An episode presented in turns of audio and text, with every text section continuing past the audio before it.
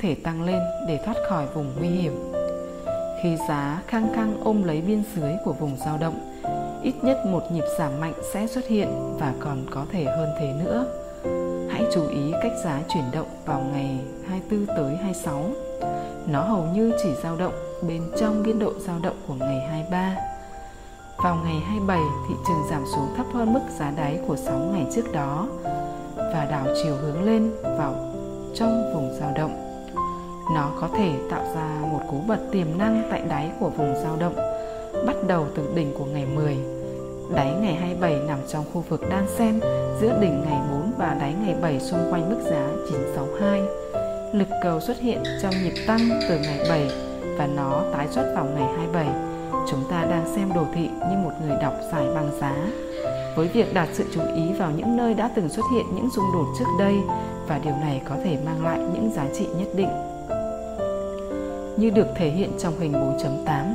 Cú bật vào ngày 27 được kiểm định lại sau 2 ngày với khối lượng giao dịch thấp và giá đóng cửa cách xa đáy thấp nhất của ngày hôm trước đó. Lực cầu trở lại vào ngày 30 được thể hiện bằng một hành động tăng khá rõ ràng và giá đóng cửa ở gần mức cao nhất của ngày hôm đó. Tuy nhiên, vào ngày 31, biên độ dao động của giá hẹp lại khi thị trường tiến gần đến biên trên của vùng dao động. Bởi giá đóng cửa khá tốt, có vẻ như phe mua đang hấp thụ lực cung trước đó. Sau đó chúng ta có một nhịp đảo chiều nhẹ vào ngày 32, bao trùm lấy thanh giá tăng trước đó. Thị trường giảm xuống sâu hơn vào ngày 33, nhưng không có sự tiếp diễn của xu hướng giảm vào ngày 34. Điều này mở ra cánh cửa cho một nhịp kiểm định lại kháng cự phía trên. Vào ngày 35, giá tăng lên vượt qua đỉnh ngày 32 nhưng đảo chiều và đóng cửa gần với đáy thấp nhất của phiên giao dịch ngày hôm đó lực cung đã phản công, thể hiện bởi hành động giá yếu đi kèm với khối lượng giao dịch tăng dần. Ngày 36 là ngày quyết định số phận của thị trường. Tại đây, một nỗ lực tiếp theo nhằm phá vỡ kháng cự đã bị thất bại và thị trường đóng cửa gần với đáy của ngày hôm đó. Nhiều khả năng chúng ta sẽ có một nhịp giảm nữa. Nhịp này tiếp diễn cho tới ngày 5 tháng 8 và kết thúc bởi một cú bật khỏi hỗ trợ là mức đáy của ngày 27. Từ đây, giá tăng trong 6 tháng tiếp theo một phần của xu hướng tăng 6 tháng của chỉ số trung bình công nghiệp Dow Jones được trình bày trong hình 4.9. Nó bắt đầu từ đáy ngày 21 tháng 11 năm 2003, giai đoạn dốc nhất của xu hướng tăng. Trong phần nghiên cứu này, tôi sẽ thêm vào một biểu đồ tần suất của biên độ dao động thực phía dưới hành động giá. Thông số của nó được thiết lập là một thay vì cách thiết lập thông thường theo dạng so sánh nó với những ngày khác – như bạn thấy, biên độ dao động mỗi ngày cũng có thể được diễn giải giống như khối lượng giao dịch. Chúng đóng vai trò như một đại biểu xuất sắc cho khối lượng. Việc phân tích khối lượng giao dịch thực sự không mang lại quá nhiều khác biệt với việc phân tích sự chênh lệch của các mức cao nhất và thấp nhất trong ngày. Vào ngày 2 tháng 1 năm 2004, chỉ số Dow Jones đã tạo ra những sự thay đổi trong hành vi giá. Vào ngày này, chỉ số Dow có một nhịp đảo chiều giảm dạng bao trùm Thanh giá xuất hiện vào ngày này bao trùm lên toàn bộ thanh giá trước đó, đầu tiên kể từ đáy tháng 11. Đáng chú ý nhất, biên độ dao động trong ngày của nó là lớn nhất trong tất cả các thanh giá giảm trước đó. Tôi đã nghĩ đây là một sự thay đổi hành vi mang tính chất giảm. Tuy nhiên, ngày giao dịch tiếp theo đã xóa sạch sự yếu đuối này. Năm ngày sau, ngày 9 tháng 1, chỉ số Dow lại giảm với một thanh giá có biên độ lớn khác. Vào ngày 13 tháng 1, chúng ta lại thấy một nhịp đảo chiều giảm với biên độ lớn nữa. Bạn đọc hãy chú ý cách nhịp giảm vào ngày 9 tháng 1 và 13 tháng 1 đã đưa giá kiểm định lại vùng biên độ dao động của ngày 2 tháng 1. Thế nhưng vị trí đóng cửa của ngày 13 đã cho thấy sự hiện diện của lực mua. Trong 8 phiên giao dịch tiếp theo, chỉ số Dow tăng 340 điểm. Tốc độ của nhịp này chậm hơn nhịp tăng vào tháng 12 nhưng nhịp tăng trong phiên ngày 21 tháng 1 lên đến 153 điểm, lớn nhất trong vòng 2 tháng.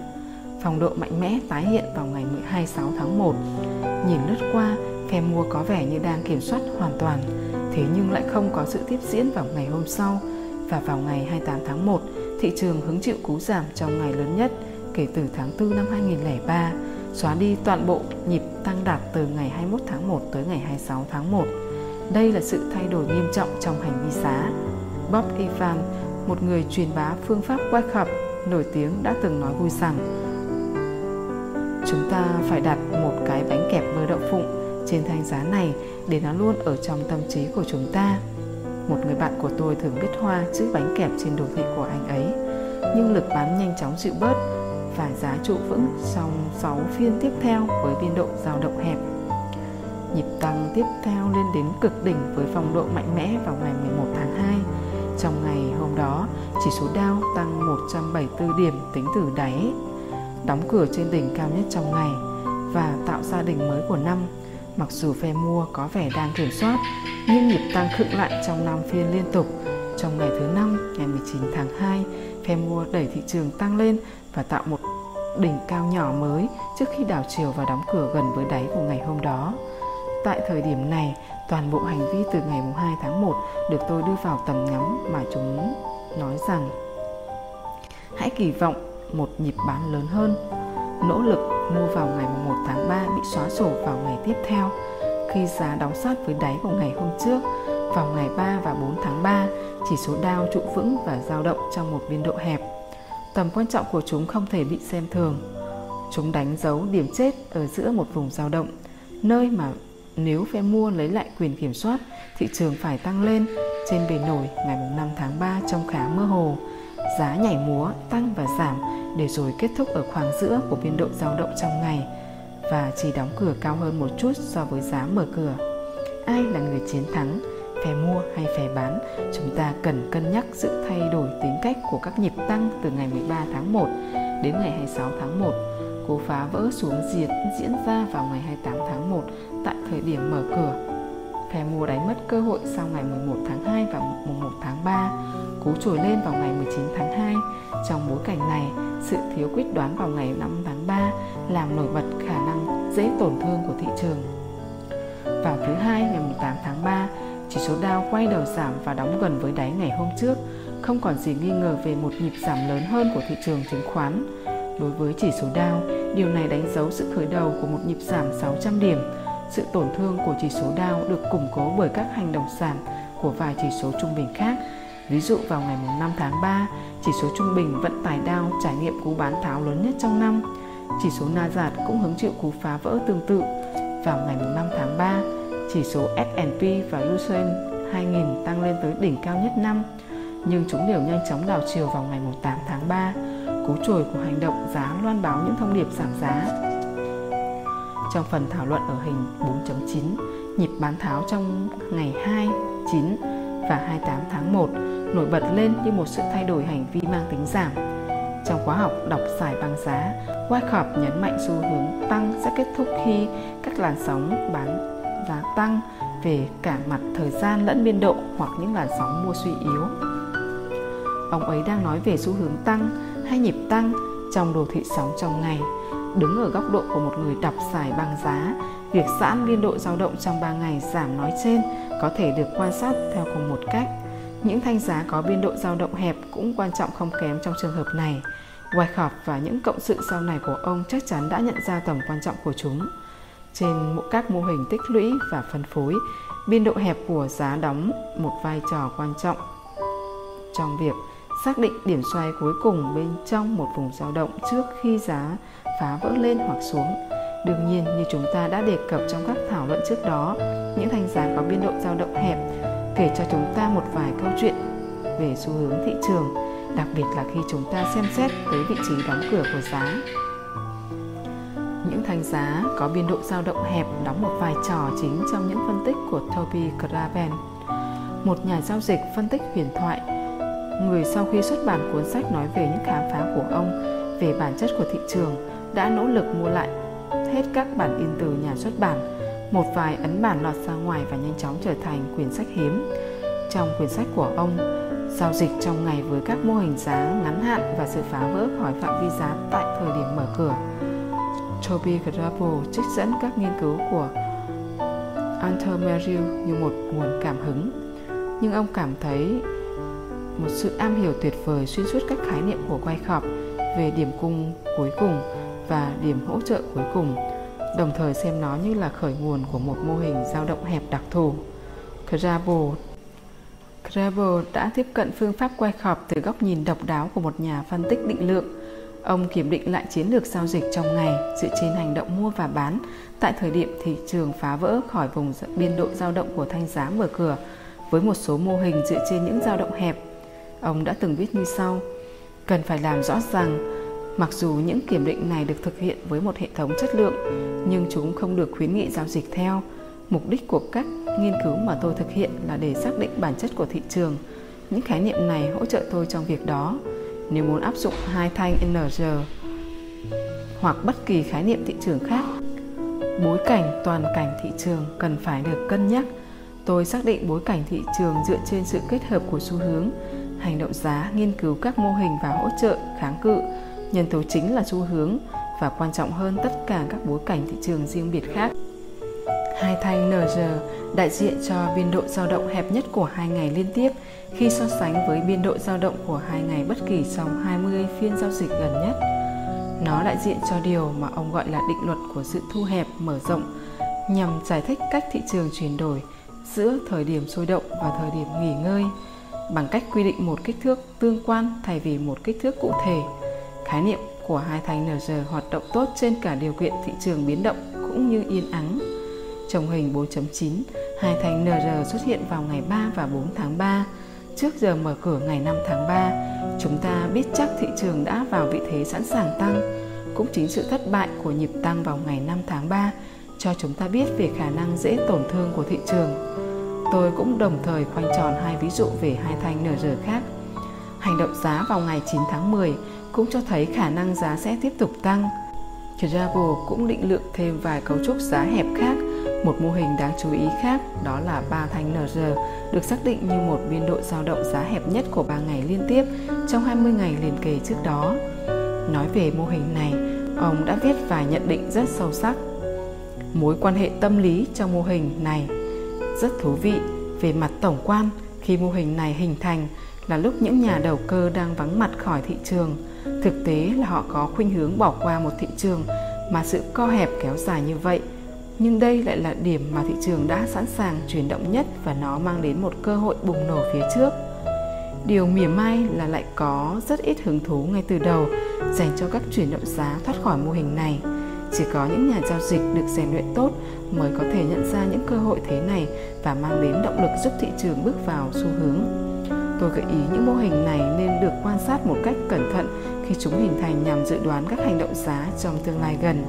Một lần nữa, việc định lượng mô hình này cho phép các bạn làm được điều đó. Việc kiểm định thử cho thấy vài điều như sau. một Thị trường thường sẽ có xu hướng trong ngày tiếp theo sau khi mô hình này hình thành. 2. Xu hướng chung của thị trường ít có tác động đến khả năng tiếp diễn của mô hình trong 2 đến 5 ngày sau khi mô hình hình thành. Nó khác với hai thanh nửa giờ. mô hình này cho thấy thiên hướng đi theo hướng phá vỡ bất kể xu hướng chung. Trên đồ thị đao, một mô hình 3 thanh NR hình thành từ ngày 3 đến 5 tháng 2. 3 ngày thu hẹp này hình thành trong biên độ của ngày mùng 2 tháng 2. Mặc dù Grapple thường đề cập đến mô hình nến bao, nến sau nằm hoàn toàn trong biên độ nến trước và nhấn mạnh việc nó là một điểm báo trước của xu hướng. Nhưng theo tôi, mẫu ba thanh NR vẫn cho thấy được những tiềm năng lớn lao của nó, được chứng minh bằng nhịp tăng 250 điểm trong chỉ số Dow Jones. Wyckoff xem hành động giá siết chặt này như một cái bản lề cũng như một cái bản lề của một chiếc cửa cho phép cánh cửa dao động qua lại. Một cái bản lề xuất hiện trên đồ thị giá sẽ cho phép một nhịp dao động giá lớn xảy ra. Một bản lề trên đồ thị tuần hoặc tháng thường dẫn đến nhiều nhịp dao động lớn nhất. Grable đã thử nghiệm một mô hình dao động hẹp khác gọi là NR4 nó là một thanh giá một ngày có dao động hẹp hơn dao động của ba thanh giá liên tục trước đó. Kết quả thử nghiệm cho kết quả tốt nhất khi NR4 xuất hiện dưới dạng mô hình nến bao. Mô hình này xuất hiện ít hơn NR. Một mô hình nến bao đã xuất hiện vào ngày 24 tháng 12, nhưng điều kiện giao dịch trong ngày nghỉ lễ đã giảm bớt tác động của nó. Những mô hình xuất hiện vào ngày 21 và 28 tháng 11 là dạng NR4 thông thường một cú bật nhỏ xuất hiện trên đồ thị và vị trí đóng cửa của giá vào ngày 21 tháng 11 đem đến cho mô hình NR4 một câu chuyện hấp dẫn hơn. Như chúng ta đã biết, phương pháp quay khập kết hợp phân tích biên độ dao động giá, vị trí giá đóng cửa khối lượng giao dịch và sự tương tác của giá với hỗ trợ hay kháng cự và đường xu hướng để giải thích điều gì đang diễn ra trên đồ thị. Trong khi đó, cửa Kerjabo lại tập trung vào các thiết bị để giao dịch theo xu hướng trong ngày hoặc giao dịch các với nhịp dao động từ 2 đến 5 ngày. Nó gia tăng sự gần gũi trong cách tiếp cận phương pháp Wyckoff vốn thiên về trực giác hơn. Kajabo cố gắng đạt được những quy tắc giao dịch trong ngày cụ thể ngoài khảo nghiên cứu cuộc chiến giữa phe mua và phe bán mà không kèm theo những quy tắc giao dịch cố định và cứng nhắc. Ví dụ 4 ngày giao dịch từ ngày 12 tháng 2 đến 18 giữ giá trong biên độ của ngày 11.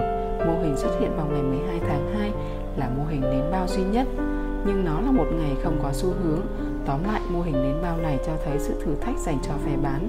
Sự siết chặt của giá nói rằng thị trường sẽ không đầu hàng. Phe mua đang thử hấp thụ lượng cung trước đó. Chúng ta hãy cùng quan sát tính cách của nhịp tăng tiếp theo. Phong độ yếu kém trong ngày tiếp theo thay đổi câu chuyện sang hướng giảm.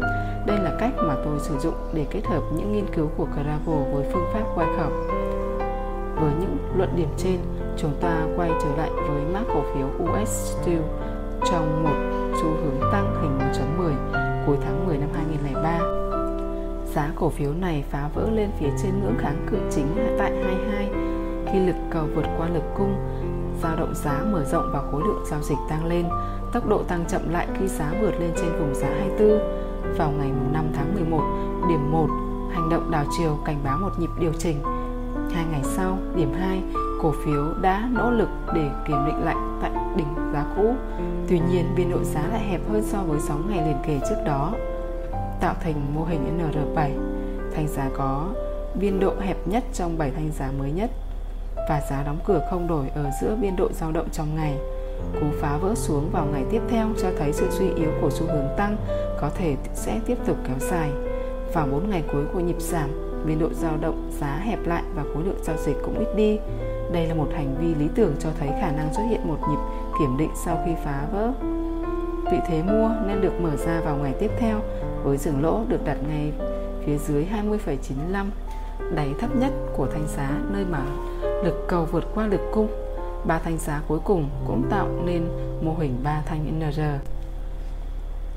Đây là điểm mà cả hai phương pháp giao dịch đều cho tín hiệu hành động. Hành vi giá hay khối lượng thể hiện trên đồ thị mang đến cho chúng ta ý tưởng về một nhịp điệu điều chỉnh lý tưởng để kiểm định lại cú phá vỡ trước đó hình 1.1 chương 1 và mô hình 3 thanh NR cho thấy chúng ta nên mở vị thế mua hoặc bán khống một vài điểm trên hoặc dưới giá mở cửa.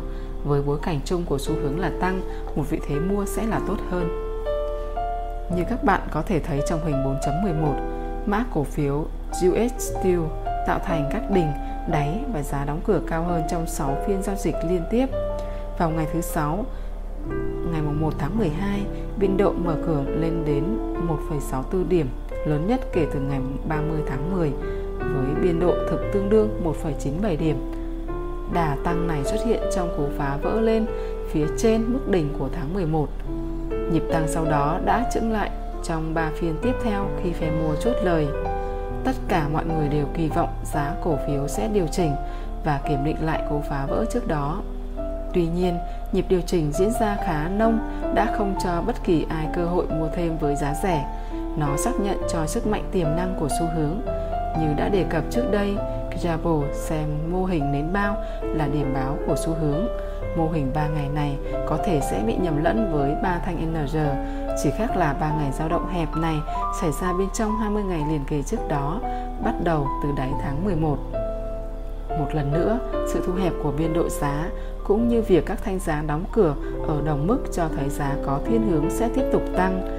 Nhìn sơ qua, ngày giao dịch thứ ba trông khá thất vọng. Giá cổ phiếu đã tăng vượt đỉnh của 4 phiên giao dịch trước đó, nhưng lại đảo chiều và đóng cửa ngang với mức giá mở cửa và sát với đáy của phiên giao dịch ngày hôm đó.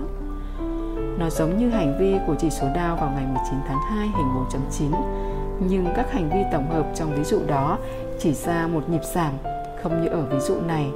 Theo đồ thị đường cong hình chuông thể hiện xác suất xảy ra của thanh giá tiếp theo. Ngày giao dịch thứ ba cảnh báo khả năng xuất hiện của một cú trồi, thế nhưng giá cổ phiếu lại tạo khoảng trống giá tăng vào ngày tiếp theo, ngày 8 tháng 12, gần như cao hơn đỉnh của điểm thăng 3 và tăng tốc hướng lên với biên độ dao động mở rộng biên độ thực có giá trị 1,99 điểm, đồng thời đóng cửa một cách vững vàng gần với đỉnh của ngày hôm đó. Việc giá mở cửa và tạo một khoảng trống giá mạnh như thế là khá hiếm. Một nhà giao dịch đã phải đặt chuông nhắc giá, chuông sẽ reo khi giá chạm một ngưỡng nhất định. Để phản ứng ngay lập tức với tình huống này, khi cổ phiếu tăng vượt lên đỉnh ngày hôm trước, một nhà giao dịch táo bạo nên mua thêm và rời điểm dừng lỗ lên phía dưới mức giá đóng cửa của ngày hôm trước không có bất kỳ yếu tố nào đảm bảo chắc chắn rằng chúng ta sẽ thành công nhưng chuỗi hành vi này thiên về sự tiếp diễn của xu hướng tăng trong khi tôi không thực hiện bất kỳ nghiên cứu thống kê nào về dạng tăng giá này, kinh nghiệm của tôi nói rằng phần lớn trong trường hợp này xảy ra trong một xu hướng tăng mặc dù hành động giá vào ngày thứ ba gợi ý về một cú trồi lên, nhưng cũng sẽ không lấy làm lạ nếu nó thất bại trong một xu hướng tăng cũng giống như một trong xu hướng giảm, cũng thường xuất hiện những cú bật thất bại. Tôi sẽ nói nhiều hơn về điều này trong những chương sau. Định luật về sự thu hẹp hay mở rộng được thể hiện trong hình 4.12 sau ngày 8 tháng 12, giá cổ phiếu chững lại trong 2 ngày và dao động trong một biên độ hẹp. Biên độ giá của ngày thứ hai nằm gọn trong ngày thứ nhất. Tuy nhiên, khi so sánh khối lượng giao dịch với các thanh giá giảm trước đó tính từ đáy tháng 11, Khối lượng giảm ở đây là lớn nhất, nó cho thấy sự hiện diện của lực cầu khi nỗ lực bán không thể đẩy giá xuống thấp hơn. Cuối cùng, hãy chú ý cách giá trụ vững trong cả hai ngày phía trên đỉnh của ngày 8 tháng 12. Một lần nữa chúng ta thấy nhịp điều chỉnh nông đã ngăn chặn những người muốn mua vào với giá thấp hơn. Xu hướng phục hồi vào ngày 11 tháng 12 với một thanh giá có biên độ mở rộng tương đương với 1,97 điểm. Tại đây, khối lượng giao dịch bắt đầu lớn lên và đạt mức cao nhất kể từ tháng 4. Nó đang báo hiệu một hành động cao trào hoặc cũng có thể là khởi đầu của một nhịp tăng tốc hơn. Bên cạnh đó, giá cổ phiếu cũng đã đạt tới điểm quá mua bên trong kênh tăng. Vào ngày 12 tháng 12, điểm thăng 4, khối lượng thậm chí còn tăng lớn hơn. Khối lượng giao dịch kết hợp trong hai ngày có thể là dấu hiệu của hiện tượng cao trào mua. Một nhịp giảm xuống phía dưới đáy của hai ngày này có thể đe dọa đến xu hướng tăng, do đó lệnh dừng lỗ nên được nâng lên mức 28,09. cổ phiếu US Steel đã tạo khoảng trống giá tăng vào ngày 15 tháng 12, thành 4.13 với biên độ thực tương đương với 1,26 điểm. Đây là biên độ dao động lớn thứ tư kể từ ngày 21 tháng 11. Vào ngày tiếp theo, điểm tháng 5, giá cổ phiếu đóng cửa thấp hơn 55 xu. Đây là mức giảm lớn nhất kể từ khi nhịp tăng bắt đầu. Thật bất ngờ, đây cũng là lần đầu tiên cổ phiếu đóng cửa thấp hơn mức đáy của ngày hôm trước. Thế nhưng vào ngày 17 tháng 12, giá cổ phiếu đã đảo chiều tăng trở lại và đóng cửa cao hơn đỉnh của hai ngày trước đó. Sau biểu hiện mạnh mẽ vào ngày 18 tháng 12, chúng ta có thể nâng điểm dựng lỗ lên vài xu ngay dưới mức giá 30,51. Đây chính là đáy của phiên giao dịch trước đó. Một kênh tăng dốc hơn được vẽ từ đáy của ngày 11 tháng 12 nằm ở 28,11 và ngày 17 tháng 12. Khi xu hướng tăng tiếp diễn, chúng ta hãy đặt sự chú ý của mình vào mô hình nến bao xuất hiện vào hai ngày 23 tháng 12 và 24 tháng 12 điểm tháng 6. Thành giá sau là mô hình NR7 và giá cổ phiếu đã được giữ vững phía trên đỉnh của ngày 18 tháng 12. Ngày tiếp theo là ngày nghỉ lễ nên khối lượng giao dịch trong ngày đó khá thấp. Vào ngày 29 tháng 12, cổ phiếu lại tạo một thành giá tăng với biên độ dao động 1,97 điểm và giá chạm tới biên trên của kênh tăng. Sau đó, giá chuyển động ngang qua 5 phiên giao dịch nhưng vẫn đóng cửa gần mức cao nhất của biên độ giá trong ngày. Hai trong số 5 ngày này cung cấp tín hiệu cảnh báo về một nhịp điều chỉnh lớn hơn. Đầu tiên là hành động giá vào ngày 30 tháng 12. Hành động này nổi bật lên như một sự thay đổi hành vi mang khuynh hướng giảm khả thi nhất kể từ ngày 21 tháng 12. Tại thời điểm đó, giá cổ phiếu đã tạo một đợt giảm lớn nhất trong ngày và cũng là lần mất điểm lớn nhất của nó tất cả chỉ diễn ra trong một thanh giá có dạng nến bao hãy so sánh hành động giá của ngày này với hành động giá của chỉ số Dow vào ngày 2 tháng 1 2004 hình 4.9 để thấy sự tương đồng. Thứ hai là hành động giá của ngày cuối cùng trên đồ thị. Giá tạo ra một đỉnh nhỏ mới nhưng lại thất bại trong việc duy trì đà tăng. Do đó, nó tạo ra một cú trồi lên tiềm năng. Đây là những thay đổi nhỏ trong hành vi nhưng nó thiên về việc báo hiệu một nhịp điều chỉnh những nhà giao dịch theo bước sóng nên cân nhắc việc chốt lời, trong khi những nhà giao dịch theo vị thế giải hạn nên giữ mức dừng lỗ tại 30,51. Nhịp bán tháo sau đó kéo dài trong 9 phiên giao dịch và giá tạo đáy ở 33,19. một nhịp tăng lớn hơn kéo giá đạt đỉnh vào ngày vào tháng 3 năm 2004, hai tháng sau khi nghiên cứu của chúng ta kết thúc tại mức giá 40,15, một nền giá lớn được hình thành trên cổ phiếu US Steel vào giữa tháng 11 năm 2000 và tháng 3 năm 2003. Dự phòng giá dựa trên đồ thị điểm và số với nền giá này cho mục tiêu tối đa tới ngưỡng 43. Dựa trên những gì đã được học về việc đọc hiểu biểu đồ thanh, hãy cùng quan sát đợt tăng của giá đường vào tháng 10 năm 2012, hình 4.14 và quan sát càng nhiều càng tốt về những đường kẻ cùng với hành vi giá hay khối lượng, hình 4.15. Chúng giải thích một cách logic về những gì đã xảy ra và xây dựng những lý luận vững chắc cho phương hướng tương lai của thị trường. Bắt đầu từ nhịp cất cánh vào ngày 2 tháng 6, tôi đã đánh dấu mỗi năm ngày trên đồ thị để làm điểm tham chiếu. Ngày cuối cùng trên đồ thị là số 34. Bạn hãy bắt đầu bằng việc đóng khung các chuyển động giá với những đường ngang và đường chéo. Đây là các ghi chép của tôi. 1. Đường ngang được vẽ từ đỉnh của các ngày 2 là 20,29 ngày 12 là 21,14, ngày 24 là 23,05 và ngày 32 là 23,99. Chúng miêu tả cú trồi lên bị rút ngắn trong các sóng tăng. Những đường ngang nhỏ hơn được vẽ từ đáy của các ngày 3 và ngày 26. Một cú bật đã xuất hiện sau một nhịp bán tháo nhỏ xuống phía dưới đáy của ngày 3 này. Đường xu hướng đảo ngược được vẽ từ các mức đỉnh của ngày 2 và ngày 21. 3 một đường song song được vẽ từ đáy của ngày 8 tạo ra một kênh xu hướng đảo ngược. Hãy chú ý cách mà đáy của ngày 30 trụ vững trên đường kẻ này. 4. Đường song song thứ hai được vẽ từ đáy ngày 14. 5. Như chúng ta đã thấy trong hình 4.4, xu hướng tăng có thể kéo dài bởi các thanh giá mang tính chất đe dọa đến xu hướng đều thất bại trong việc tạo ra sự suy yếu. Nói một cách khác, đó chính là sự thiếu nỗ lực trong việc đẩy giá xuống các hành động giá mang tính đe dọa xảy ra vào các ngày 2, 13, 17, 21, 24 và 26, ngoại trừ ngày 26. Các ngày giảm nói trên đều đi kèm với khối lượng giao dịch lớn, ngoại trừ ngày 2, toàn bộ các ngày còn lại đều có biên độ dao động lớn. 6. Khối lượng giao dịch trong ngày 32 trông khá nổi bật vì đây là ngày có khối lượng giao dịch lớn nhất trên đồ thị. Biên độ dao động của nó cũng là lớn thứ ba trong các ngày tăng. Nó là dấu hiệu của một hành vi cao trào. 7 khi được quan sát cùng nhau, chuyển động kể từ đáy của ngày 30 đến đỉnh ngày 32 là 3 ngày tăng dốc nhất trên đồ thị, 179 điểm. Do đó, chúng làm nổi bật hành động cao trào. 8 vào ngày 33, thị trường thử đảo chiều giảm nhưng giá đã phục hồi và đóng cửa gần với đỉnh cao nhất trong ngày và chỉ hơi thấp giá đóng cửa ngày hôm trước một chút. Sự thiếu tiếp diễn theo hướng lên sau ngày 33 và thấy viễn cảnh của một sự điều chỉnh cho đến lúc này chúng ta đã có thể hiểu được các yếu tố cần có để duy trì nhịp tăng bắt đầu từ đáy của tháng 6 và nhận ra khả năng tổn thương của thị trường vào thời điểm đóng cửa của ngày 34. 8 phiên giao dịch tiếp theo được trình bày trong hình 4.15, biên độ dao động hẹp vào ngày 35 chắc chắn đã cho phe mua một cơ hội để đẩy giá tăng cao hơn khi thị trường tiếp tục giữ vững trên đỉnh của ngày 24 Chúng ta không thể biết trước được khi nào thị trường sẽ đảo chiều và giảm mạnh. Thế nhưng nó đã xảy ra.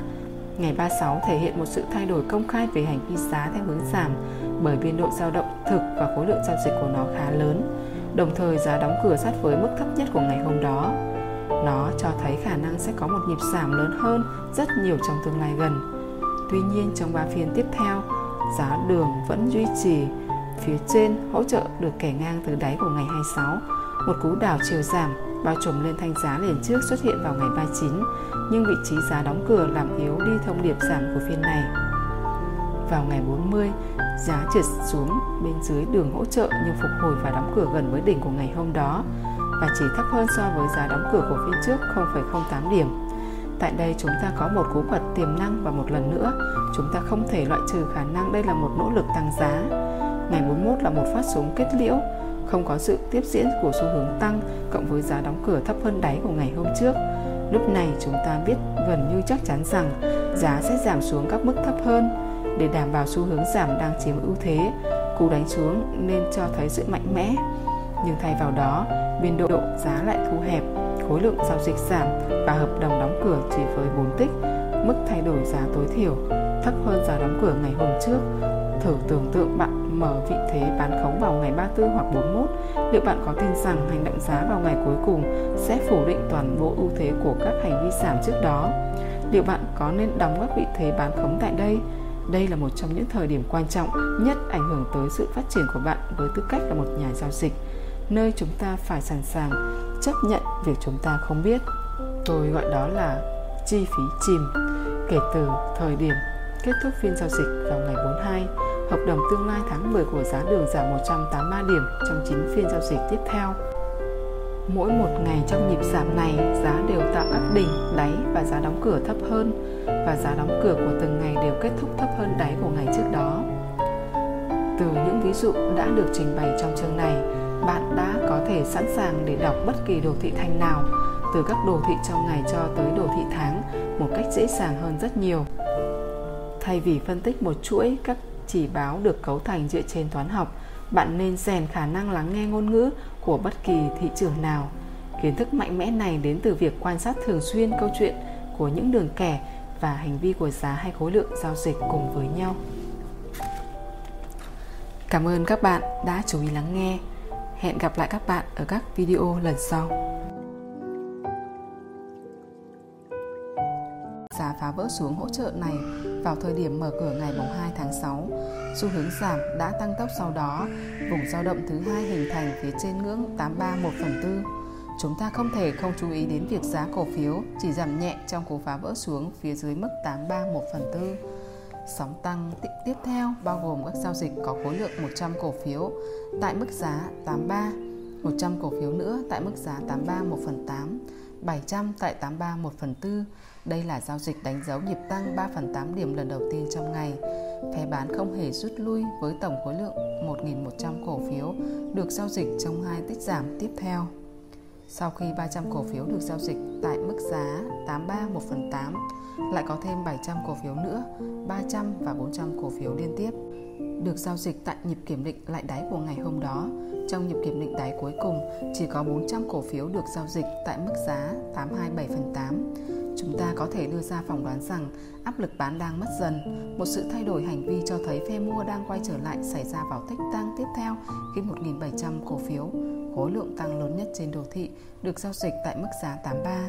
Nhịp tăng tiếp theo đưa giá kiểm định lại kháng cự tại 831 phần 4, đỉnh của nhịp tăng trước khi giá tìm về 827 phần 8. Trong nhịp giảm tiếp theo, giảm một tư điểm với tổng cộng 1.300 cổ phiếu được giao dịch.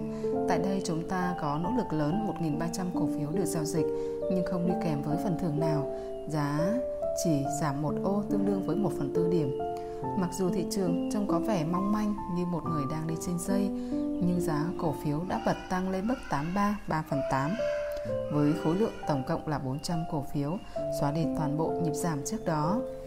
Bằng chứng cho một nhịp đảo chiều, xu hướng được đưa ra là giá giảm không nhiều dưới vùng tích lũy thứ hai, cho thấy động lượng giảm đang cạn dần.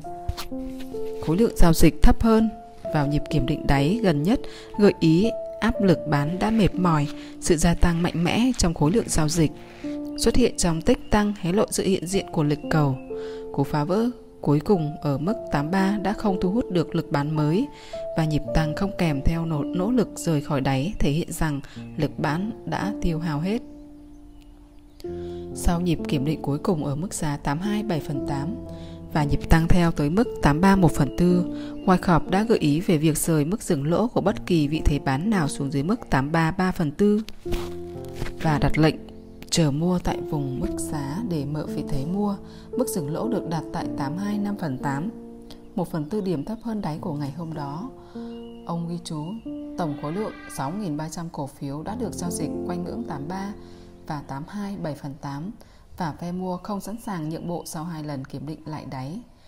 Một khi cổ phiếu tăng lên mức 83 1 phần 4, tổng 6.300 cổ phiếu sẽ được xem như sự tích lũy tiềm năng trong một ngày giao dịch. Sau khi cổ phiếu tăng lên mức 83 3 phần 8, 18 chuyển động giá tiếp theo bị đóng khung lạnh vào một biên độ dao động hẹp. Sự không sẵn sàng giảm xuống của cổ phiếu cho thấy cổ phiếu đang ở trong một bệ phóng cho một sóng tăng lớn hơn. Nó bắt đầu với 1.200 cổ phiếu ở mức 83 1 phần 2 và tiếp tục cho đến khi đạt mức 84. Tổng cộng 4.500 cổ phiếu đã được giao dịch trong cuộc phá vỡ này, đà tăng giá đi kèm với sự gia tăng của khối lượng giao dịch là một dấu hiệu cho thấy sức mạnh của giá xuất phát từ vùng giá nền được tích lũy trước đó. Do đồ thị đọc giải băng giá của Wyckoff được xây dựng giống như đồ thị điểm và số, nên nó cũng có thể được dùng để dự vòng giá, ước lượng mục tiêu, giống như với bất kỳ đồ thị điểm và số nào. Đầu tiên chúng ta có thể đếm số lượng hộp hoặc số cột xuất hiện dọc theo chiều dài của vùng tích lũy và nhân tổng với đơn vị đảo chiều. Đồ thị AT&T là đồ thị 1 phần 8 x 1 phần 8 một hộp có giá trị 1 phần 8 điểm và số hộp đảo chiều là 1 phần 8. Do đó, số lượng hộp sẽ được nhân với 1 phần 8. Nếu đếm từ phải qua trái, tính từ tích giảm cuối nằm ở 83, 3 phần 8, chúng ta có 24 hộp. Đem số hộp tích lũy nhân với số ô đảo chiều, chúng ta được kết quả 24 x 1 phần 8 bằng 3 đem kết quả vừa tính được cộng với mức giá thấp nhất trong cột phá vỡ. Mục tiêu dự phóng giá sẽ là 3 cộng 83 3 phần 8 bằng 86 3 phần 8. Dự phóng giá dựa trên đồ thị điểm và số thuần túy là hình học và không có sức mạnh ma thuật nào cả đôi khi chúng ta ra mục tiêu dự phóng một cách chính xác và khi khác thì chúng ta lại thất bại thảm hại. Chúng ta không nên mở giao dịch chỉ đơn thuần dựa trên các mục tiêu dự phóng được cung cấp bởi đồ thị điểm và số. Chúng chỉ đại diện cho tiềm năng. Nói một cách lý thuyết, vùng tích lũy trên đồ thị điểm và số là dùng để miêu tả nguyên nhân hoặc sự chuẩn bị đã được xây dựng cho một chuyển động tiềm năng. Khi dự phóng mục tiêu dựa trên đồ thị điểm và số được đạt tới. Một nhà giao dịch trong ngày hoặc nhà giao dịch theo bước sóng cần sửa đổi mức dừng lỗ chốt một phần lợi nhuận hoặc đơn giản là trở nên thận trọng với các dấu hiệu của sự kết thúc. Sau cú phá vỡ lên mức 84, đã có 1.200 cổ phiếu được giao dịch trong nhịp giảm về 83 3 phần 4, 700 trong cú bật lại 84 và 800 trong nhịp giảm về 83 7 phần 8. Điều này là do một vài vị thế mua đã được chốt lời nhanh, họ đóng vị thế tại thời điểm mở cửa và cảm thấy biết ơn vì đã thu hồi lại được phần lớn thiệt hại trước đó, trong khi những vị thế bán khống mới được thực hiện tại đỉnh với hy vọng về một nhịp giảm khác sẽ tiếp diễn. Việc cổ phiếu lùi lại rất ít trước áp lực bán này cho thấy phe mua đang hấp thụ lượng cung xung quanh ngưỡng 84. Nhịp tăng tiếp theo đưa cổ phiếu lên mức 84 3 phần 8 với khối lượng gộp là 1.600 cổ phiếu, thêm một nhịp điều chỉnh nông theo sau trước khi nó kết thúc với 100 cổ phiếu được giao dịch ở mức 84 1 phần 8 tích, giảm đầu tiên với 100 cổ phiếu từ khi cổ phiếu rời khỏi vùng tích lũy 83 3 phần 8. Nó phản ánh sự thiếu vắng của áp lực bán, phe bán nâng giá bán từ 84 1 phần 8 lên 84 1 phần 2, nơi 600 cổ phiếu đã được mua 100 cổ phiếu được mua ở mức 84 5 phần 8 trước khi có tích giảm về 84 1 phần 2 với khối lượng 1.100 cổ phiếu. Những giao dịch này được những người đọc giải băng giá chú ý bởi nó thể hiện khối lượng bán lớn trong một khoảng thời gian ngắn sau khi thị trường mở cửa. Nó cảnh báo rằng cổ phiếu đang bắt đầu đối mặt với lực cung. Lực cung này có thể đến từ việc chốt lời của những vị thế mua hoặc là bất cứ điều gì đó và không ai biết được điều này chúng ta chỉ cần tập trung vào hành động giá hay khối lượng. Cổ phiếu tăng lên mức 84, 3 phần 4 chỉ với 300 cổ phiếu, sự thu hẹp của tiến độ tăng và sự biến mất của khối lượng tăng nói rằng lực cầu đang mỏi mệt. Những người có khả năng đọc hiểu giải băng giá sẽ tiến hành nâng mức dừng lỗ lên 83 3 phần 8. Trong trường hợp này, lực cung không xuất hiện trong nhịp phá vỡ nhanh lên mức 84 1 phần 2, nhưng lực cầu vẫn yếu trong nhịp tăng tiếp theo. Sau đó, lượng cung mới xuất hiện khiến cổ phiếu giảm về mức 84 1 phần 8 với khối lượng gộp là 2.000 cổ phiếu được giao dịch. Một tích tăng 1 phần 8 điểm theo sau bởi một tích giảm vào khối lượng giao dịch 1.700 cổ phiếu khác đưa giá giả về mức 84. Tại đây chúng ta thấy rằng có rất ít phần thưởng cho nỗ lực này và chúng ta có thể diễn giải rằng lực mua đang hiện diện nhịp tăng tiếp theo từ 84 lên 84 1 phần 2 với 1.900 cổ phiếu nói rằng lực cầu đang lớn dần. Trong nhịp giảm tiếp theo về mức 84, khối lượng gộp là 2.200 cổ phiếu.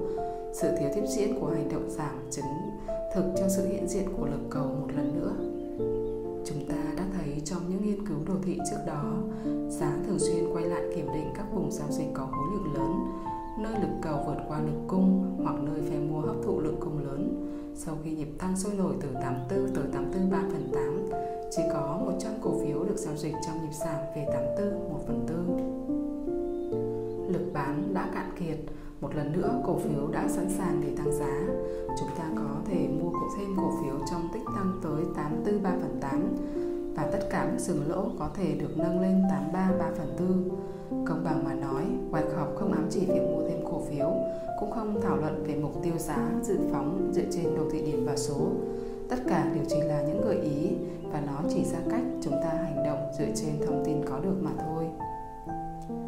Cổ phiếu có nhịp tăng thẳng đứng lên mức 85 1 phần 4 với tổng khối lượng là 3.300 cổ phiếu khi phe mua áp đảo phe bán.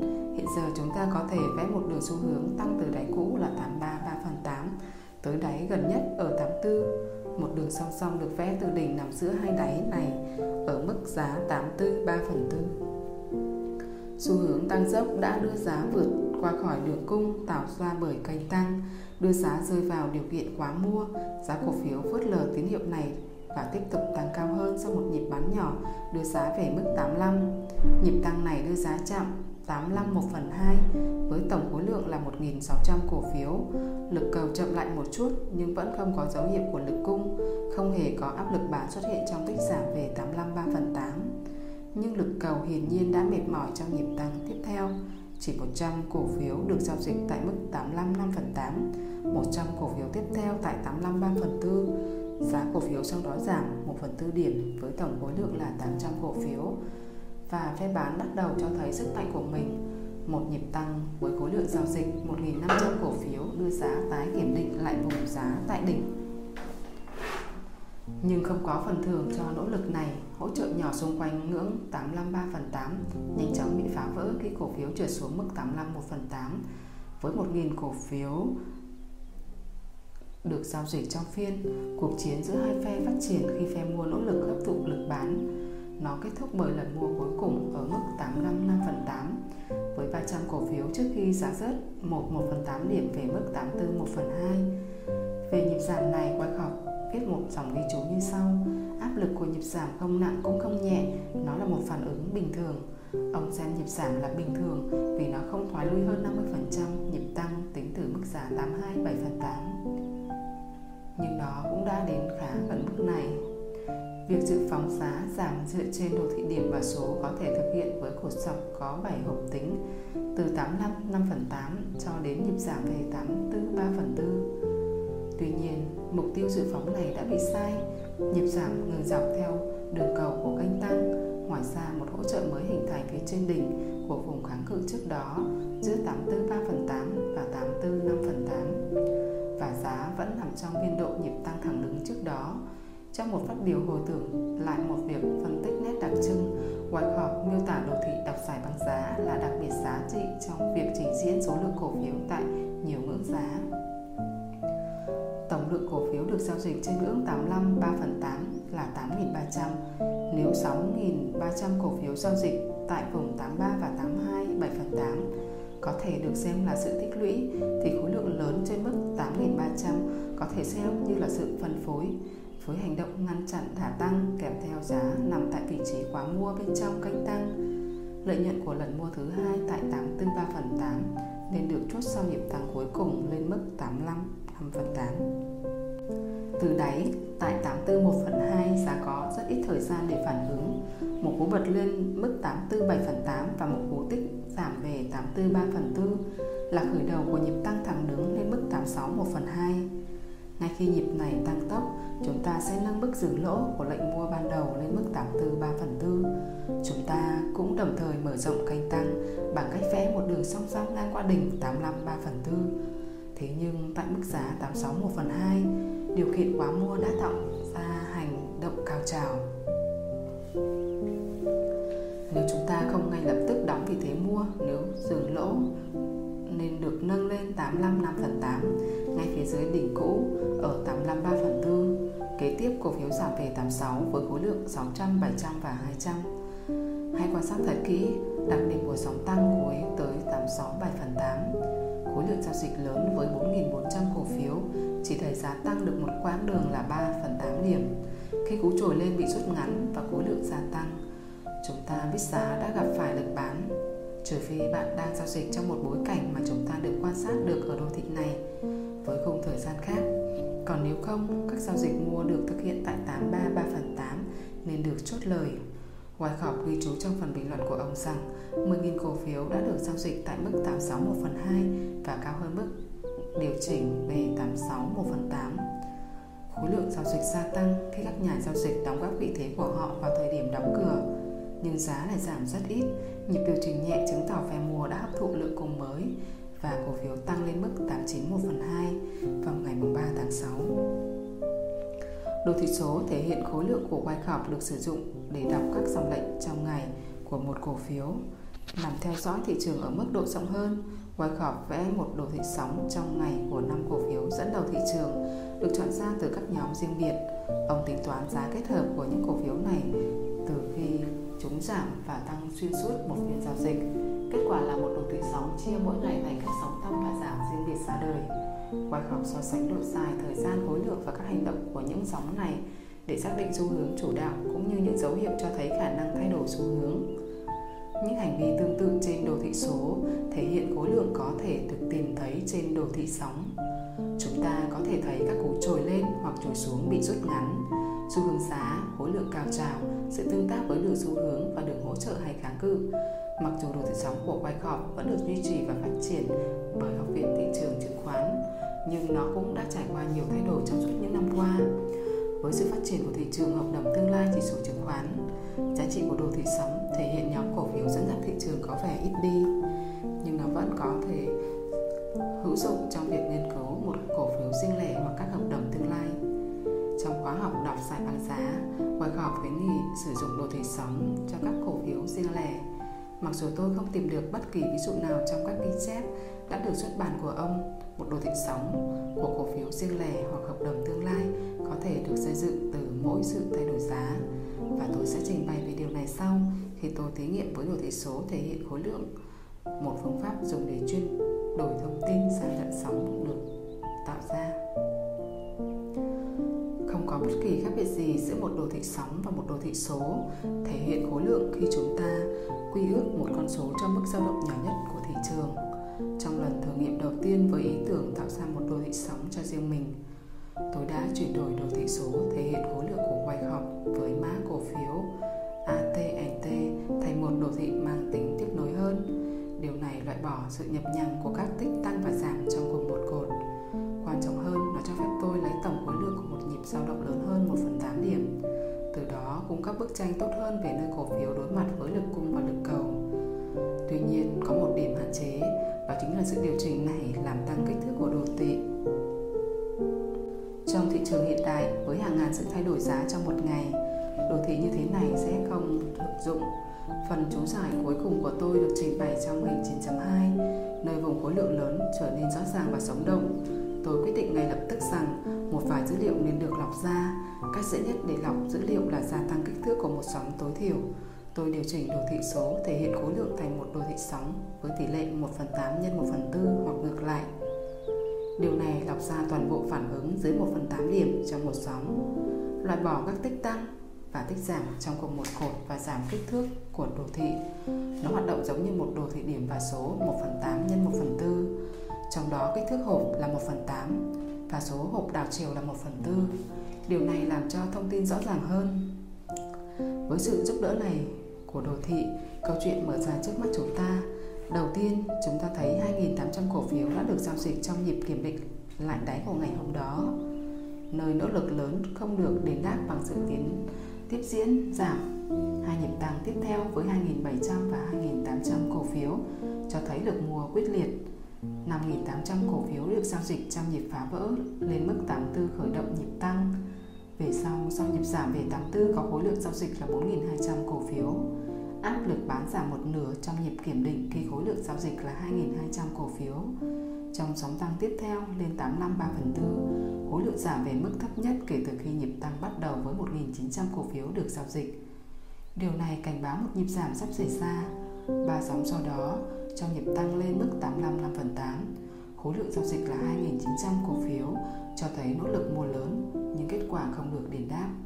Nó cũng biểu hiện rằng một nhịp giảm sắp xảy ra Mặc dù đồ thị này được tạo ra từ dữ liệu giá hay khối lượng vào năm 1932, nhưng hành vi thị trường thì vẫn không thay đổi qua 80 năm. Tôi thực sự phấn khích khi nhìn thấy hành động tương tự xảy ra lặp đi lặp lại trên những đồ thị như thế này. Và tôi vẫn thường hay bông đùa khi nói rằng vẻ đẹp của các hành vi mang tính lặp đi lặp lại này cũng giống như mặt trời mọc và mặt trời lặn vậy. Trong chương 11, tất cả các hành vi của chúng ta đã thảo luận sẽ xuất hiện trong đồ thị cổ phiếu, hợp đồng tương lai và ngoại hối. Mặc dù vẻ đẹp của đồ thị số 1 phần 8 nhân 1 phần 8 thể hiện khối lượng của quay khớp sẽ không được thể hiện ở đây, nhưng một người thông thạo việc đọc hành vi giá hay khối lượng hẳn sẽ không gặp khó khăn khi diễn giải và giao dịch với các đồ thị tương tự như trong hình 9.2. Như chúng ta đã thấy, đồ thị số thể hiện khối lượng của quay khớp được xây dựng từ từng giao dịch một. Trong những năm 1990, dữ liệu khối lượng từng giao dịch không có sẵn đối với hợp đồng tương lai trái phiếu. Kết quả là chúng tôi phải sử dụng khối lượng tích và con số dao động là rất nhỏ. Nhằm thể hiện khối lượng cho mỗi giao dịch, tôi quyết định sử dụng dữ liệu giá đóng cửa cho mỗi một phút. Điều này khiến lượng dữ liệu được khảo sát để xây dựng đồ thị lên tới 400 lần thay đổi giá. Tuy nhiên, điều quan trọng hơn là nó vẫn cung cấp giá trị khối lượng cho từng thay đổi giá. Sau đó tôi tạo ra một bảng dữ liệu với 400 phút trong một phiên giao dịch. Nếu một người xây dựng đồ thị số thể hiện khối lượng dựa trên giá đóng cửa mỗi phút và giá không đóng cửa liên tiếp tại cùng một mức giá, bạn có thể tưởng tượng được sẽ có 400 điểm dữ liệu sẽ xuất hiện trên một đồ thị.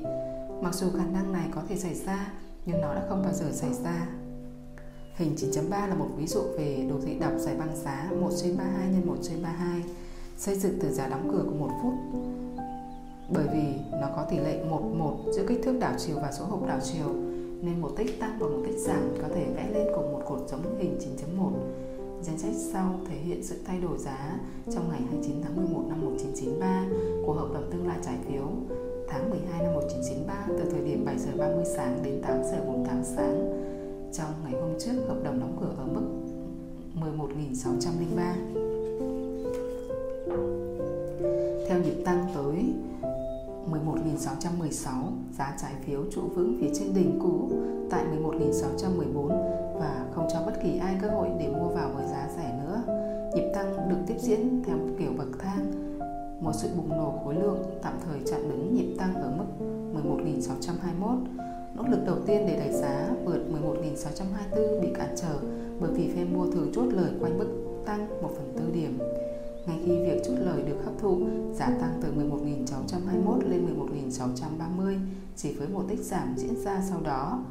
Sự tiệm cận của giá hợp đồng tương lai trái phiếu tới ngưỡng 11.700 thu hút nhiều hoạt động chốt lời hơn. Trái phiếu đã gần như tăng đến đỉnh kênh trên đường vẽ từ đáy của nhịp điều chỉnh trước đó. Hơn nữa, hầu hết dự phòng phóng giá bằng đồ thị điểm và số dọc theo vùng tích lũy quanh ngưỡng 11.527 đều đã đạt được nhưng chúng ta vẫn chưa thấy các bằng chứng cho thấy cung đang vượt cầu. Giờ chúng ta cùng đọc giải băng tính từ đỉnh được thiết lập vào lúc 8 giờ 31 tại mức giá 11.630 nhé. Đồ thị số thể hiện khối lượng với một tích là 1 trên 32 điểm. Yêu cầu phải có bảng dữ liệu giá đóng cửa một phút cộng thêm đồ thị giấy với các ô đủ lớn để ghi đủ số liệu khối lượng Bất kỳ ai có kiên nhẫn để làm các đồ thị này và nghiên cứu chuyển động giá trong ngày một cách đầy đam mê sẽ học được rất nhiều về cách thị trường vận hành.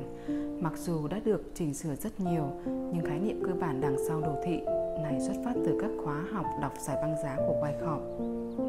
Tuy nhiên, sự diễn giải lại hầu hết dựa trên việc nghiên cứu và quan sát của cá nhân. Từ việc đọc giải băng giá một cách logic, chúng ta có thể đạt được sự phán đoán và cảm nhận về những gì sẽ xảy ra tiếp theo. Trong hình 9.3, hãy quan sát nhịp tăng từ đáy tại 11.621, nơi khối lượng giao dịch là 4. Từ đáy này, giá trái phiếu đã tăng 9 phần 32 điểm mà chỉ có một sóng giảm. Cú trồi bị rút ngắn đã xuất hiện trong sóng tăng cuối. Với tổng khối lượng giao dịch đến 60, đây là khối lượng giao dịch lớn nhất trong ngày. Tổng khối lượng 35 sóng giảm tiếp theo cũng là lớn nhất kể từ cú bật. Chúng ta không cần phải có trình độ am hiểu về khoa học tên lửa để hiểu được thông điệp trên những giải băng giá này. Trong quyển nghiên cứu về việc đồng hiểu giải băng giá, Wyckoff đã từng viết Đọc giải băng giá là một công việc thuộc về kinh nghiệm hơn là khoa học. Những người đọc giải băng giá chắc lọc thông tin dựa trên từng giao dịch trước đó, từng sự thay đổi của lăng kính thị trường để rồi nắm bắt những tình huống mới và hành động nhanh như tia chớp với sự nhanh nhạy của bộ não cùng với những quyết định lạnh lùng và chính xác. Trích lại từ cuốn tiểu thuyết của ông Những cuộc phiêu lưu trên phố Wall, Wyckoff viết Mục đích của việc tự rèn luyện và liên tục áp dụng phương pháp được khuyến nghị trong sách nghiên cứu về việc đọc hiểu giải băng giá là để phát triển sự phán đoán mang tính trực giác. Đây là một kết quả tự nhiên của việc tiêu tốn 27 tiếng một tuần tại các máy điện báo qua hàng năm trời. Phương pháp mà ông nhắc đến là những ví dụ về cách ông đọc giải băng giá một cách logic. Tôi không có ý xem nhẹ những thông tin mà ông truyền đạt Wyckoff biết rằng việc đọc giải băng giá không thể được rút gọn lại thành một bộ hướng dẫn cụ thể. Nó giống như khiêu vũ, bạn có thể học các bước nhảy căn bản, nhưng để nhảy giỏi, bạn phải cảm nhận được âm nhạc. Khóa học đọc giải băng giá của Wyckoff giải thích cấu trúc của giải băng giá và ông trình bày cách nó có thể được tích hợp với đồ thị sóng của các cổ phiếu dẫn dắt thị trường. Khi Wyckoff bắt đầu nghiên cứu thị trường, không có báo giá trong ngày của chỉ số Dow hay các chỉ số khác. Mỗi một con số thể hiện giá đóng cửa mỗi ngày là thước đo duy nhất cho hiệu suất cả ngày. Ông đã lưu ý Wyckoff tạo ra đồ thị sóng của 5 hoặc 6 cổ phiếu dẫn dắt. Ông được thêm vào khối lượng của sóng mua và sóng bán, khiến nó trở nên rất hữu ích trong việc đánh giá điều kiện thị trường chung. Điều hấp dẫn là Wyckoff chọn cách trình bày dữ liệu dưới dạng đồ thị sóng thay vì đồ thị thanh từ 5 đến 60 phút. Một người đọc giải băng giá nên biết chuyển động giá mở ra dạng sóng nào thay vì biểu thị chúng dưới những khoảng thời gian bằng nhau. Toàn bộ dữ liệu của một đồ thị sóng 1 phần 32 của giá trái phiếu là quá nhiều và nó khá khó để thể hiện một lịch sử giá liên tục. Nhưng nếu thay đổi, đơn vị đảo chiều thành 3 phần 32 chúng ta có thể giảm bớt số lượng sóng mỗi ngày. Ví dụ đồ thị 1 phần 32 hoàn thiện của ngày 29 tháng 11 năm 1993 có 258 sóng trên tối đa 400 sóng, còn trong hình 9.4, đơn vị đảo chiều được điều chỉnh làm giảm số lượng sóng. Sự nổi dậy của lực cung trong giá giảm về 11.627 và 11.626, cú trồi với lực cầu yếu trong đỉnh cuối cùng tại 11.700, cú phá vỡ với khối lượng cao nơi cung vượt qua cầu trong cú bán tháo về 11.621 và nhịp kiểm định lần 2 với khối lượng thấp trong hai sóng tăng lên 11.628. Từ điểm này, lực bán dần dần lấn ướt lực mua khi giá của trái phiếu thấp dần trong phiên. Điều chỉnh tiếp theo đến một cách dễ dàng, thêm dữ liệu khối lượng dưới dạng biểu đồ phía dưới chuyển động giá tương ứng. Chúng ta đã biết được nguyên liệu căn bản để tạo nên một đồ thị sóng và bây giờ cùng đi qua các cơ chế của việc xác định những con sóng và khối lượng giao dịch của chúng và thêm chúng vào đồ thị. Đối với đồ thị sóng mục 3, 3 trên 32, chúng ta cũng bắt đầu với những công việc tương tự như việc một giải băng giá một phút đã được nghiên cứu phía trên. Nó chỉ đơn giản là một bảng liệt kê giá đóng cửa cho mỗi phút và khối lượng tương ứng của nó. Cũng giống như trước đây, khi không có giao dịch xảy ra trong một khoảng thời gian, chúng ta sẽ vẽ một đường ngang sang bên cạnh Chúng ta sẽ nghiên cứu chuyển động giá của hợp đồng tương lai giá trái phiếu tháng 9 năm 2001 trong ngày 15 tháng 6 năm 2001. Vào ngày hôm trước, một sóng tăng đã đưa giá tăng lên đỉnh tại 10.123 ngay sau 2 giờ chiều theo một giờ tiêu chuẩn miền Đông. Giá sau đó giảm và đóng cửa ở 10.118 Tổng khối lượng trong nhịp giảm về 118 là 160. Nếu giá mở cửa thấp hơn ngày 15 tháng 6, sóng giảm từ 10.123 sẽ tiếp diễn cho đến khi có nhịp đảo chiều 3 trên 32 điểm hoặc hơn. Băng điện của 11 phút đầu tiên của ngày 15 tháng 6 được đọc như sau. Tại thời điểm kết thúc phút đầu tiên, giá trái phiếu giảm 6 trên 32 điểm so với giá đóng cửa của phiên trước đó về mức 10.112. Giá này thấp hơn giá đóng cửa của ngày 14 tháng 6. Vì vậy chúng ta tiếp tục cộng dồn khối lượng vào. 10 hợp đồng trong phút đầu tiên được cộng vào tổng 160 trước đó. Tổng mới bây giờ là 170 Do giá đứng yên tại 10.111 vào thời điểm kết thúc phút thứ hai, Nên nó được xem như một phần của sóng giảm hiện tại, Và khối lượng của nó được cộng vào khối lượng trước đó, Khiến cho tổng khối lượng mới là 178 Tích tăng lên 10.113 ở phút thứ ba, Không đủ để đảo chiều sóng giảm trước đó.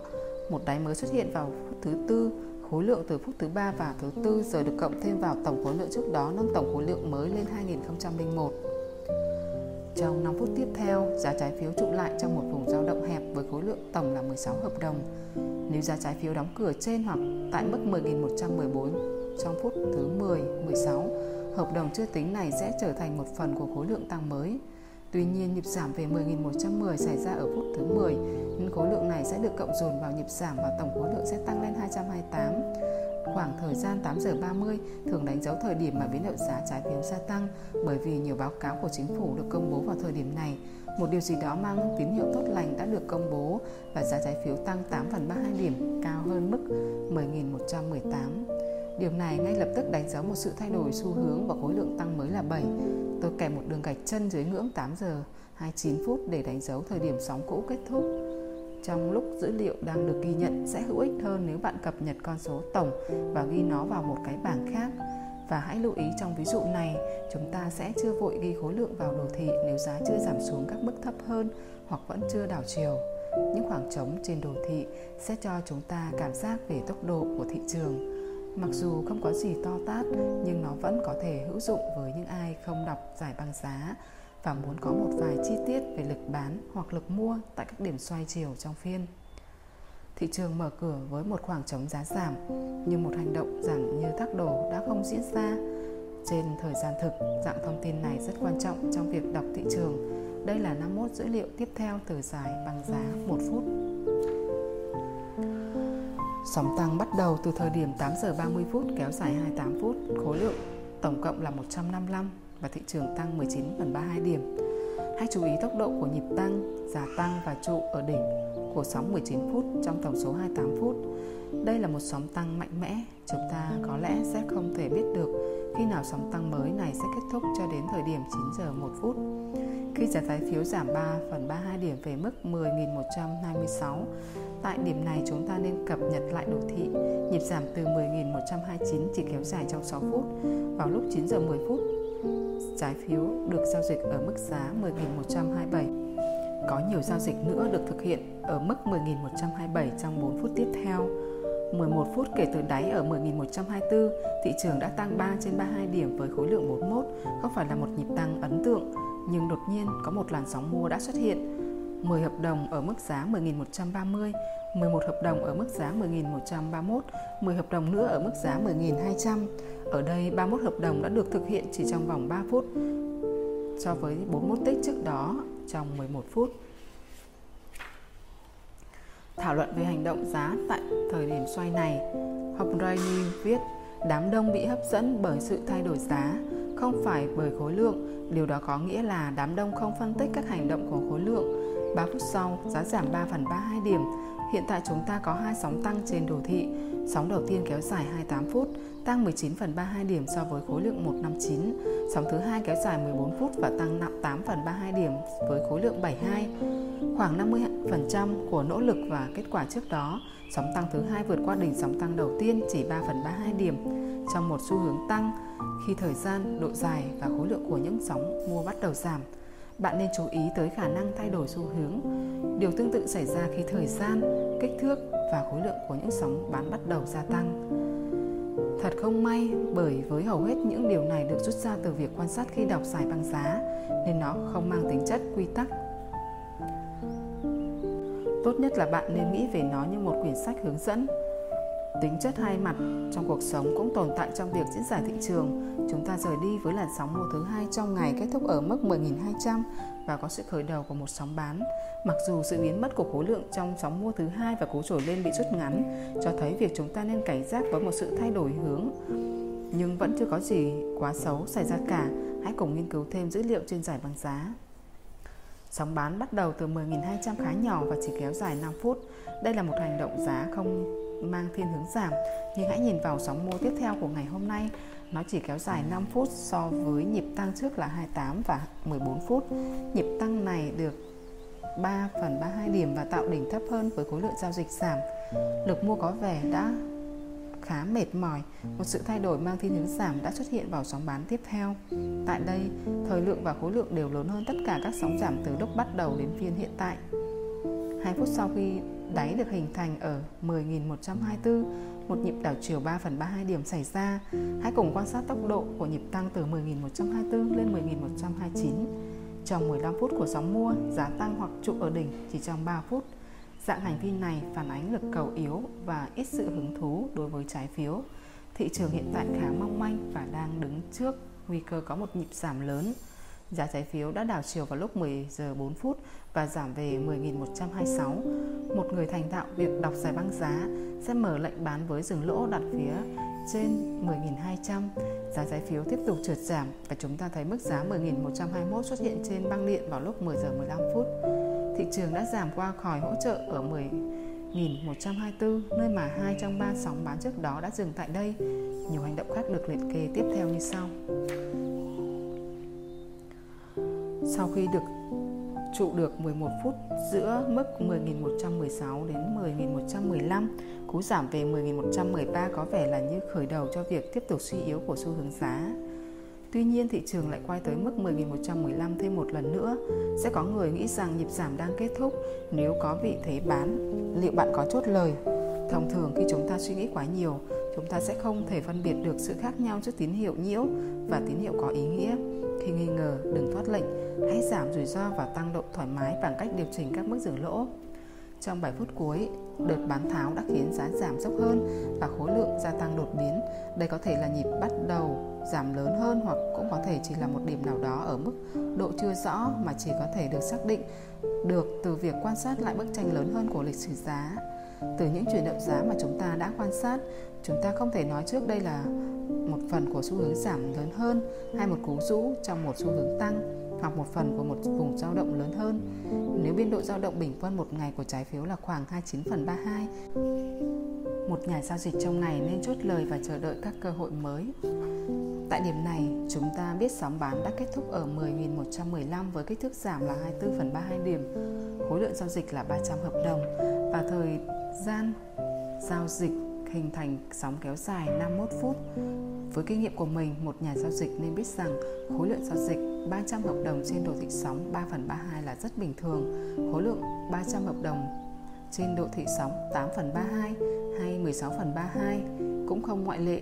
Tuy nhiên, trên đồ thị này nó phản ánh một lượng cung lớn, một dấu hiệu chính cho thấy sự suy yếu. Tại đây, thị trường đã tăng vượt qua đỉnh của hai sóng tăng trước đó. Một nhịp điều chỉnh ở mức độ nào đó đang diễn ra. Nếu một người vẫn đang bán, người đó phải quyết định hoặc chốt lời, một phần lợi nhuận hoặc rời mức dừng lỗ. Ở ngưỡng nào bạn kỳ vọng thị trường sẽ gặp phải kháng cự. Giả sử như Wyckoff bán khống ở 10.121, ông có lẽ sẽ chốt lời tại đáy của vùng cao trào hoặc ngay sau khi giá thấy khuynh hướng tạo đỉnh cao hơn.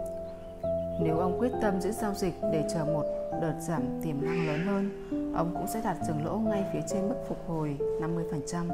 Từ dữ liệu một phút đã được lọc ra của chúng ta, chúng ta có một nhịp giảm từ 10.200 về 10.115. Vì vậy, ngưỡng 50% rơi vào khoảng 10.118. Nếu chúng ta sử dụng đỉnh và đáy thực sự là 10.201 và 10.105, chúng ta sẽ có ngưỡng 50% rơi vào tầm 10.119 nhưng liệu có bất kỳ mức hỗ trợ nào trong nhịp giảm trước đó, nơi chúng ta có thể đặt lệnh dừng lỗ ở phía trên? Không có bất kỳ mức nào xuất hiện trên đồ thị, nhưng dữ liệu trên giải băng giá cho thấy chuyển động ngang tới và lui giữa 10.116 và 10.115 nó có thể là kháng cự cho bất kỳ nhịp tăng phục hồi nào. Từ thông tin chúng ta có được liên quan tới việc đọc giải băng giá, chúng ta có một bức tranh về nơi kháng cự kỳ vọng có thể xuất hiện. Một sóng bán mới bắt đầu với cú đảo chiều này. Sóng mua cuối tăng 7 trên 32 điểm trong vòng 36 phút với khối lượng 71. Nó đã thất bại trong việc phục hồi về ngưỡng 50% của nhịp giảm lớn từ 10.200 về 10.105 và cũng không vượt qua được kháng cự giữa 10.116 và 10.115. Cho tới thời điểm hiện tại, sóng tăng này nhìn giống như một nhịp điều chỉnh và khối lượng thấp thừa xuất hiện trong một xu hướng giảm.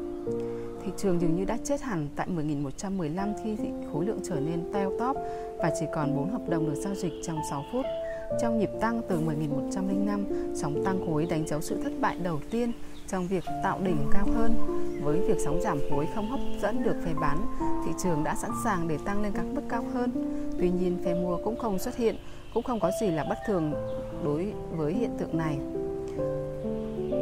Khi các nhà giao dịch ở khung giờ miền Đông đã đi ăn trưa, có lẽ bạn đã từng nghe về một câu nói kinh điển trên thị trường Đừng bao giờ bán trong thị trường kém thanh khoản Hình 9.9 kết, kết thúc vào lúc 12 giờ 15 Sóng bán này kéo dài 23 phút và có vẻ kéo dài hơn các sóng bán trước đó từ đáy 10.105 và nó cũng lớn hơn đáng kể so với những sóng mua trước đó.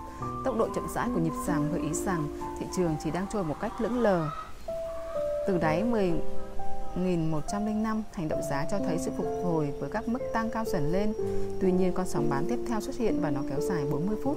Liệu chúng ta có nên so sánh mức giảm 5 trên 32 điểm của nhịp bán này với mức giảm 24 phần 32 điểm của sóng giảm từ 10.129 về 10.105 trong 5 phút và từ đó giả định rằng áp lực bán đang giảm dần hay tốt hơn là chỉ đánh giá nhịp giảm này trong bối cảnh của nhịp tăng xuất phát từ 10.105 Câu trả lời rất rõ ràng, không hề có bất kỳ mối liên kết nào giữa hai sóng giảm này cả. Sóng đầu tiên là chủ đạo trên đồ thị, sóng thứ hai là một tín hiệu cho thấy phe bán tiếp tục chiếm ưu thế sau nhịp tăng thiếu nhiệt huyết từ mức 10.105.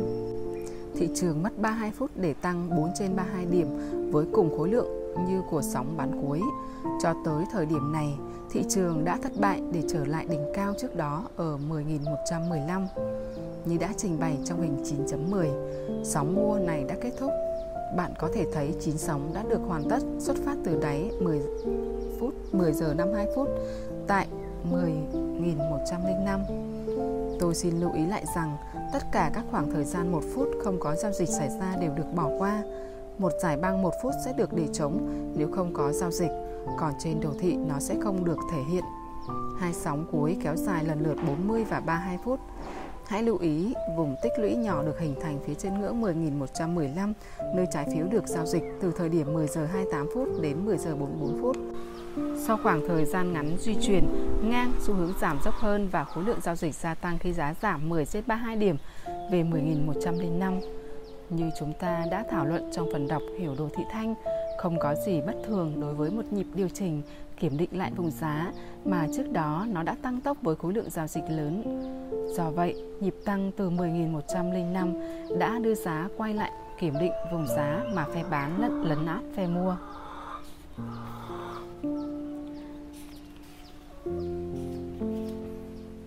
Vào thứ hai ngày 18 tháng 6, giá trái phiếu mở cửa tăng nhưng hầu như chỉ giảm trong phút phiên giao dịch hôm đó. Hình 9.12 là 21 sóng mô tả chuyển động giá ngày 19 tháng 6 của giá trái phiếu.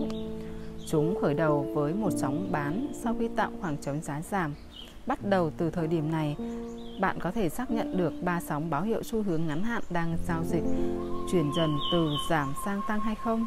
Hãy nhớ rằng khi những sóng bán bắt đầu giảm dần về biên độ và khối lượng, đồng thời sóng mua tăng dần. Xu hướng đang đảo chiều sang tăng, sóng 1 giảm 13 phần 32 điểm, sóng 3 giảm tương đương 8 phần 32 điểm và vượt qua đáy sóng 1. Sóng 5 chỉ giảm thêm được 5 phần 32 điểm và không tạo được đáy mới, mang lại cho chúng ta sự thay đổi mang tính chất tăng đầu tiên trong hành động giá.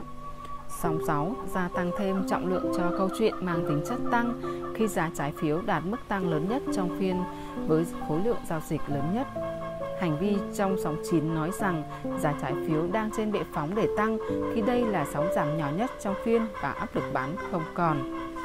Nhịp tăng bắt đầu từ sóng 10, một pha đấu tranh giành quyền kiểm soát xảy ra quanh ngưỡng 101, nơi thị trường gặp phải kháng cự đầu tiên trong ngày 18 tháng 6. Sóng giảm nhỏ cuối cùng, đưa giá xuống thấp hơn 101 nhưng lực bán theo sau là hoàn toàn thiếu hụt. Nó đã góp phần hoàn tất một cú đảo chiều tăng đẹp. Tôi đã dùng đồ thị F, Tôi đã dùng đồ thị điểm và số này được vài năm. Nó luôn là một trong những loại đồ thị tôi thích nhất. Bước tiếp theo trong sự tiến hóa của đồ thị sóng sẽ mang lại nhiều thông tin hơn và sự linh hoạt lớn hơn. Đó là chủ đề của chương 10. Tôi biết việc theo dõi từng phút của một chuyển động giá trong suốt ngày có vẻ là một công việc tẻ nhạt kinh khủng, nhưng cũng giống như quay khọp, tôi phải thừa nhận giá trị của nỗ lực này. Tính chi tiết trong việc đọc giải băng giá gia tăng kỹ năng đọc đồ thị của tôi lên gấp 10 lần và tôi thực hiện nó hàng năm trời, bất chấp biến động giá khổng lồ của thị trường ngày nay và tốc độ nhanh như chớp của hành động giá được dẫn dắt bởi các kỳ vọng điên rồ. Những hành vi quay khọp quan sát được từ những năm 1909 vẫn mang lại cho tôi những lợi ích khổng lồ. Cảm ơn các bạn đã chú ý lắng nghe. Hẹn gặp lại các bạn ở các video lần sau.